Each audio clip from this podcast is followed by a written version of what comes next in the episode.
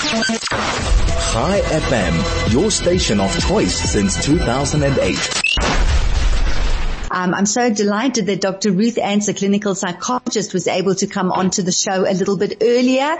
Um, and what does that show? Lots of resilience um, and the ability to pivot. What can we say, Ruth? these are all the words that people are using during this time. Welcome and thanks for joining us.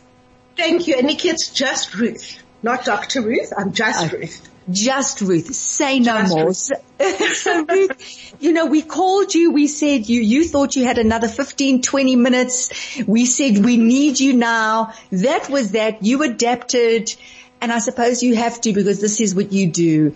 Um, and people are talking about interesting times and this is what COVID is bringing. And you know, on this show we have the most phenomenal cancer warriors who join us every week and they share their story.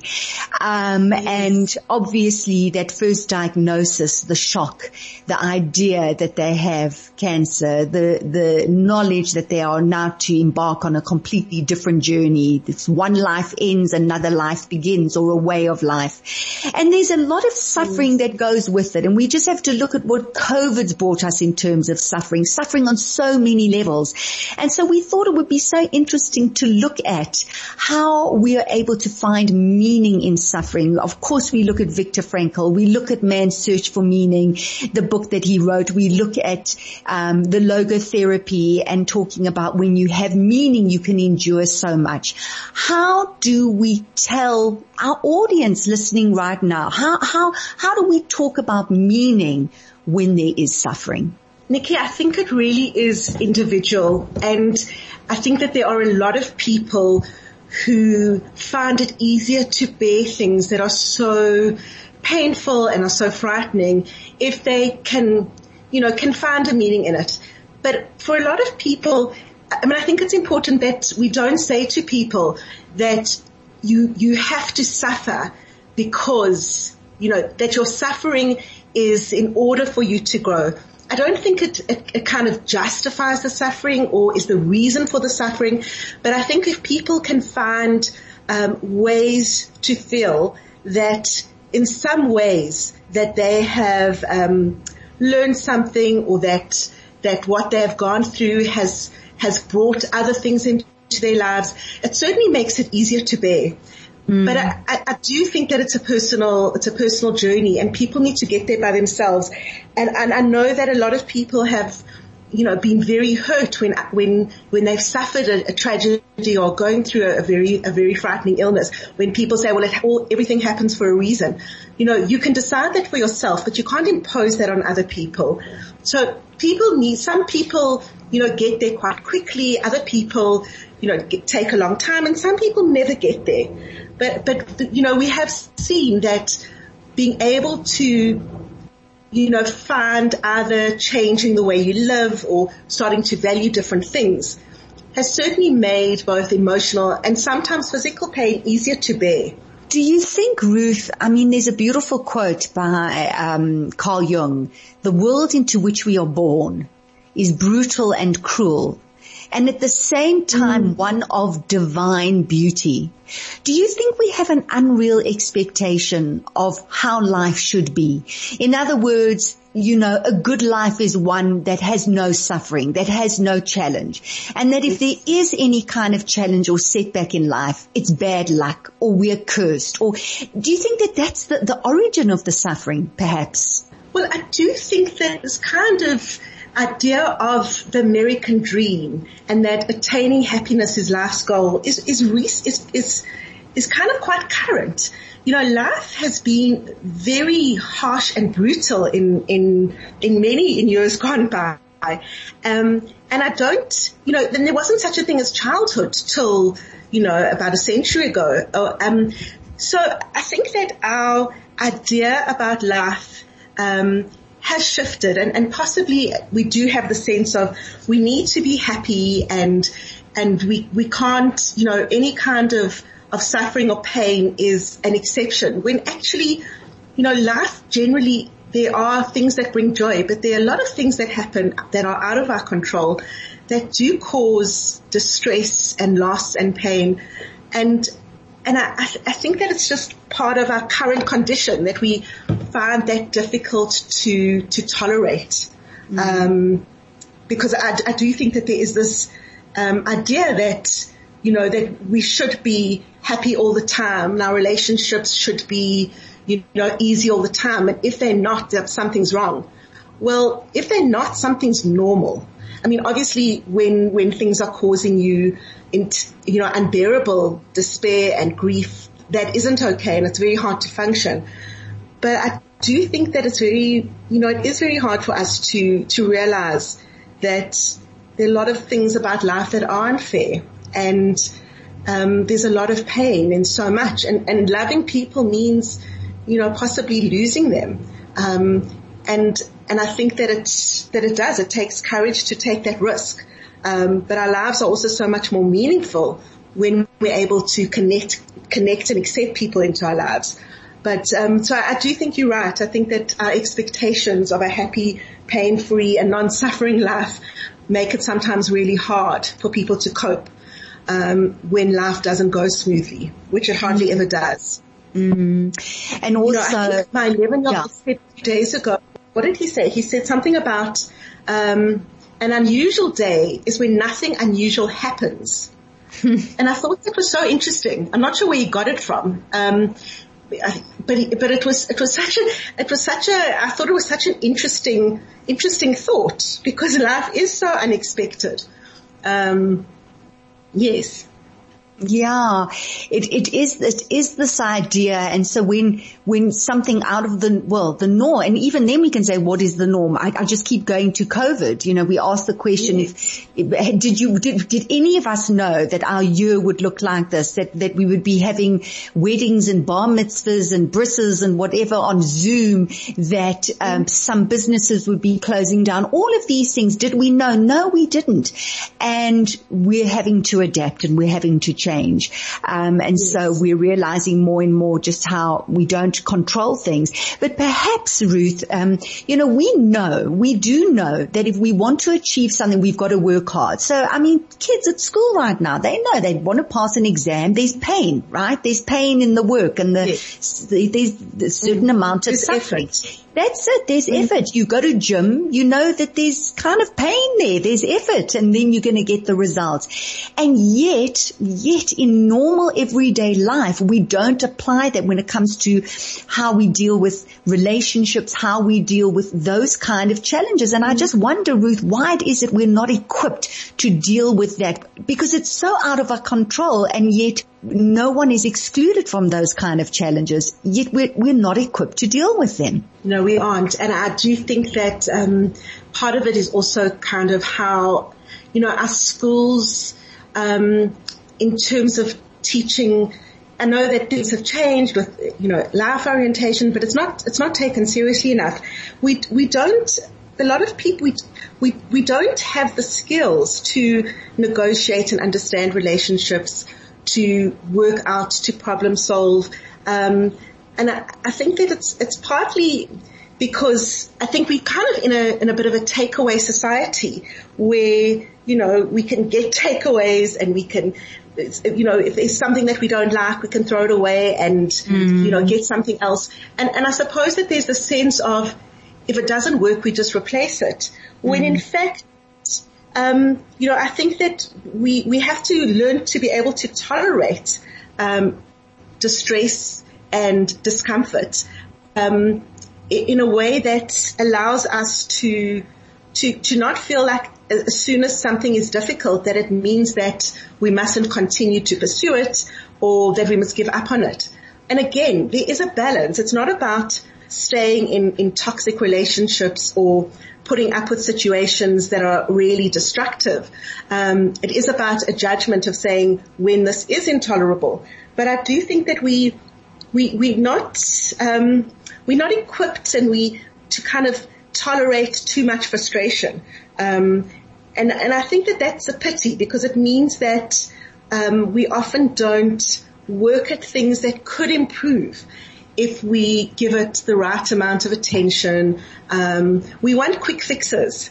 A lot of mm-hmm. people will come to me for therapy and say, you know, I just want a few sessions, but you must just give me tools to, you you know, to feel better. Um, and it's, you know, life and therapy unfortunately doesn't work like that where part of, part of what we have to do is learn to tolerate, um, things that are difficult and learn to find ways to, um, to manage it and be realistic about, about our lives. You know, otherwise we, there's always a sense of it should be better. I haven't, if I haven't made a lot of money, then I'm a failure. Um, if I've got a relationship where we sometimes argue, then it's a bad relationship. If my children aren't getting, you know, eight distinctions, then, you know, then I, have been, a, I've been a bad parent.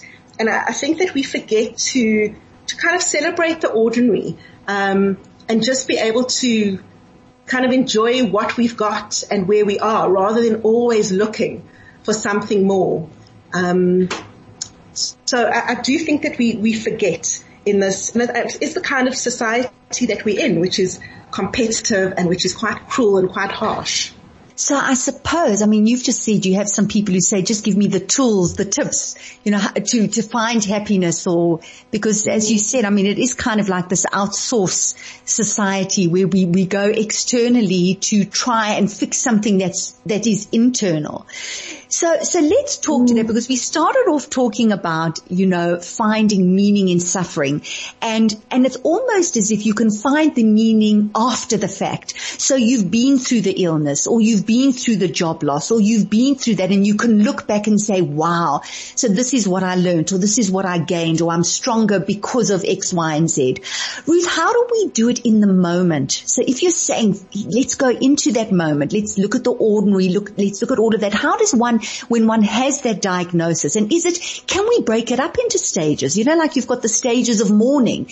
Um, so would there be yes. the stages of a diagnosis, for example? Would there be shock and then anger and then disbelief and then what, what, you, you know what I'm saying to you for people who are listening? How can yeah. they break that down and find meaning in the moment? I think, Nikki, what's also important is that people need to also mourn and grieve for how their uh-huh. life has changed. Okay. And I do think sometimes we're so desperate for people not to, to suffer that we want them to get better and, and find meaning and start, you know, being positive when actually, you know, when you get a very a frightening and life-changing diagnosis, it's absolutely appropriate to feel shocked and sad and terrified. And I think that everybody needs to to go through that in their own way. And I do feel that sometimes when people straight away are saying, you know, I, am I'm, I'm going to fight this and I'm not going to be negative and, um, you know, uh, this is why it's happened. I think sometimes they push the, the kind of despair and distress away. Um, but that isn't healthy because that will come out in another way. I think it's absolutely appropriate and necessary that people go through um, whatever they need to, and and that we allow them. I think that we need to appreciate that sitting in pain, you know, psychological pain when something like this has happened is part of what people need to do. And as I said, it does become easier to bear and easier to manage when people are able to say, you know, um, I know I'm going through something really difficult right now, but um, I'm able to spend more time with family or whatever they whatever they're taking out of it. But it's important that we don't make people feel that something's wrong um, if they're not able to kind of fi- be finding this this purpose, you know, very quickly. Um, and so I think that's also part of what I was saying, our discomfort with yeah. Being in distress and seeing people we love in distress. And the most important thing we can do is actually just be there.